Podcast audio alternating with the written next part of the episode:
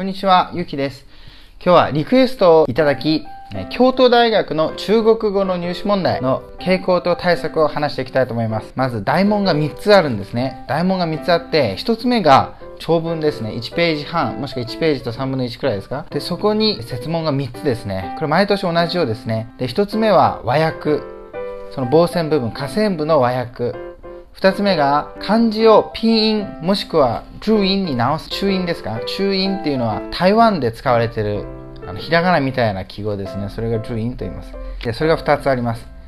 で3つ目が漢字に直す。ピンインを漢字に直す問題。それが2つあります。で大問の2大問の2は3分の1ページくらいの中国語の文章。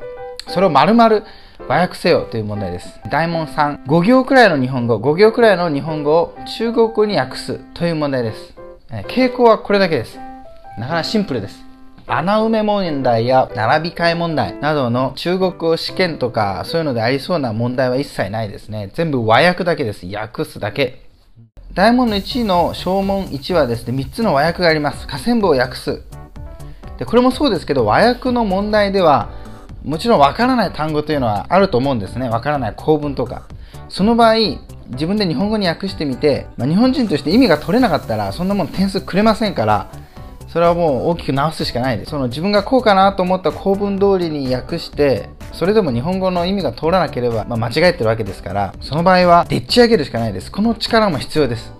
翻訳をするときは分からないところはでっち上げる。僕も翻訳の仕事をしたりしますが、その時に、その時は分からないものがあれば、辞書を使うこともできますし、あと、まあ、妻が中国人なので、聞くこともできます。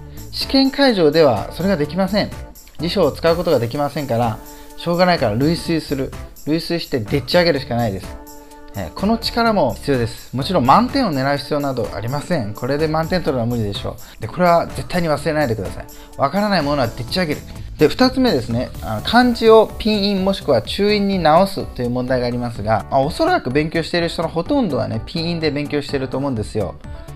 ちょっと変なのは、この小問の3です。小問の3は、文章にあるピンインを漢字に直せっていう問題ですから、どっちにしろピンインがわからなわからなければできないわけです。今から始める人とか、どっちにしようか迷ってる人は、迷う必要もなくピンを選んでください。で次はピンを漢字に直す問題。これも、えー、複雑な漢字は出てきません。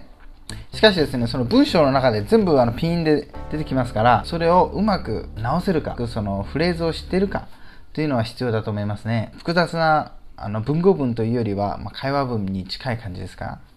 で、その次に大問の2ですね。大問の2は、まあ、3分の1とか半ページくらいある中国語を日本語に直すという問題ですね。これはなかなかボリュームがありますね。ちょっと驚いたんですが、まず最初は全部読んだ方がいいですね。自分で全部読んでみて、大体の意味が含めたら上から訳していくと。いきなり訳し始めるのはそれはダメです。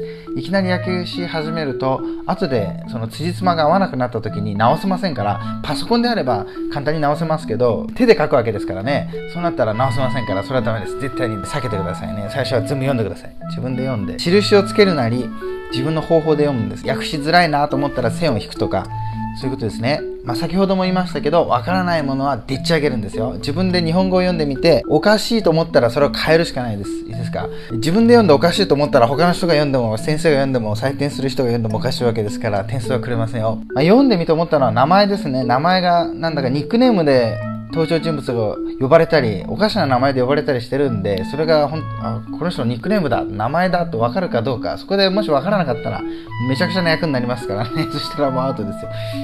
なので、まあ、必ずじっくり読むんですね。人の名前には四角く囲る、囲うとか、なんとかした方がいいでしょうね。で、その文章も、まあ、よく見ると訳しづらいものが多いですね。訳しづらい箇所っていうのはたくさんあります。もちろん、正確に訳せるか、翻訳家みたいに訳せるか、こんなことは求めてないでしょうね。おそらく、こういう訳しづらいものに出会ったら、どのようにそれを日本語に変えていくかってことですね。僕もそうです。通訳とかする時に、なんか複雑なのが来たら、どうやってその日本の人に伝えるか、うまく考えて言い回しを変えるんです。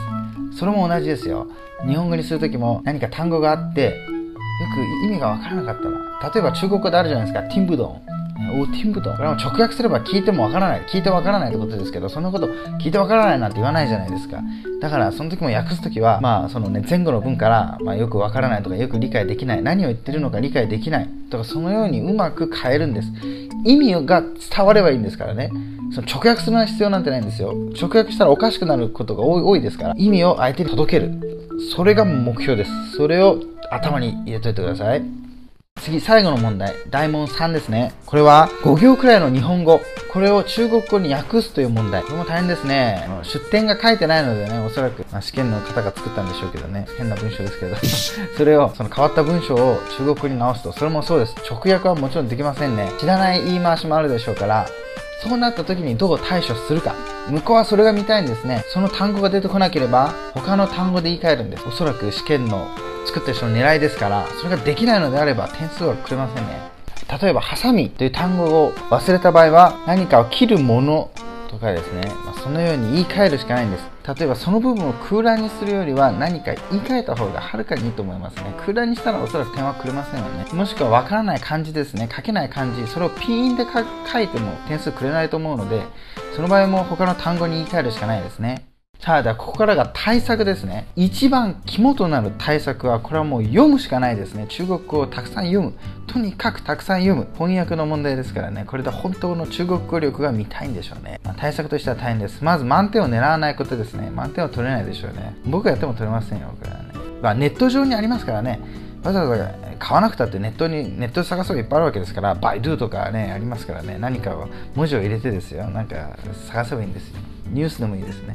これはですねただのトレーニングを積んでできるというものではないと思うので五感を養うしかないですね。たくさん読んでたくさん聞いてそれくらいでしょうね、まあ、文法のクイズ問題みたいなのあるんじゃないですか。文法問題ですね。穴埋め問題みたいなのはああいうものは別にそれだけのトレーニングをしなくたって中国語のレベルが上がればできるようになります。僕は中国勉強したのは中国ですけどその場合もですねそういう問題なんてやったことありません。HSK とかをやると、まあ、そういう問題見れば、まあ、すぐできますからね。中国語が分かればできますからそれはま心配ないです。そのものは必要ないです。で、この和訳の問題とかですね、和訳の問題、和訳のトレーニングがしたいという場合は、まあ、例えば長文がある問題集ですね何でもいいです例えば中国語検定であれば中国語検定の3級とか2級ですねその文章だけ問題のあの文法問題とかこれはやらなくていいですけどその文章を自分で和訳するというトレーニングを積んだ方がいいと思います。和訳の問題はですよ、中国語に訳す問題、中訳の問題は、その中国の文章と日本語があるもの、もちろん HSK でもいいですし、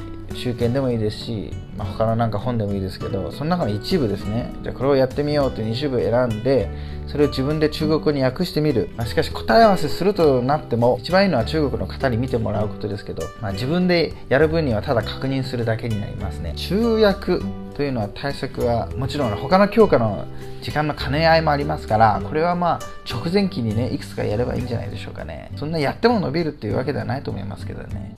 であとは単語ですね。単語、まあ、単語基本的な単語を200個とか500個くらい覚えてその後はもうたくさん何かを読むと。文章を読む。中国語の文章を読んでそこからまあ蓄積させる。蓄積させて、まあ、多くて2000語くらいですか。それくらいまで量を上げると。で試験上でわからない単語をなくす。こんな目標はダメですよ。僕もこれを読んでですねあるとこわからない単語ありましたからね。妻に聞いたんですけどわからないものがあれば自分で推測するかもしそれが運悪く下線部が引いてあって訳せなんていうのがありましたらでっち上げるんです、ね、その勘を養うためにもたくさん読むしかないですね。これは他の方法はないです。一切読むしかない。もう本当の語学のトレーニングですね。語学の語学力アップのためのトレーニングを積むしかないんです。そのためには読むしかない。でもし中国語を読むとすれば毎日読んでください1日3時間読むくらいなら毎日30分も続けるんですね。試験日まで。試験日まで続けるんですよ、うん、それが五感を養うということです。なので、この兄弟の中国語、これにかける対策はたくさん読む。ね、五感を身につけるという意味では、聞くというのもいいと思います。聞いた方がいいです。え中国は耳で覚えるとなかなか覚えやすいですし、あと表現ですね。中で使われる表現は、中国だと日常でも使われますから、聞いてください。これはまあ宣伝ですが、私の YouTube チャンネルですね。このチャンネルでは中国語の動画もあります。もしくは中国語の生活の動画もあります。中国の動画では中国の方と一緒に撮ったりしてますのでで日本語で中国語を紹介している動画は、ま中国の生活ですね例えば妻の実家とか田舎ですけどそういうところを紹介してますからそういうのを見て中国はどんな感じなのかそれもイメージでつかめると思うので、ぜひそういうのも見てくださいね。もしくは YouTube で他の中国の方の動画もいいですし、肌で感じるんですね。中国はどんな感じなのか。うん、そういうのが必要です。まあ一番いい対策は、まあ、最初の時はですね、たくさん使って1日1時間2時間でも使って、まあその簡単な文法書を全部読んでですね、何章も何章も読んで、で、簡単な文章を読むと。いきなりもう文章を読んでもいいと思いますよ。全部漢字ですからね。意味がわからなくても読むんです。ひたすら読むと。大量に読む。その後は、まあ、他の勉強の合間に中国語を読む時間を入れていくんです。まあ、何度も読んで、まあ、わかんない単語は調べてですよ。まあ、全部調べる必要はないですけど、その都度なんか大事そうな単語は調べて、でその自分が買った文法書ですね。文法書をたまに開いて、チェックして、その方法しかないですね。その分、変な参考書とかやる必要ありませんから、時間の短縮にはなります。はり兄弟は手強いですね。しかし、頑張ってください。多読と、あとは心構えですね。満点はいらないと。完全な訳文は作れない。わからない単語はある。というのをちゃんと肝に銘じて、挑戦すれば大丈夫でしょう。今回もこの動画リクエストをいただきました。また何かリクエストがありましたらコメントください。僕は今中国にいるので過去問を入手することはできないので過去問はなんか写真なり何なり送ってくださればそれを参考にこのように動画を作りますでは皆さんありがとうございます。では受験生頑張ってください。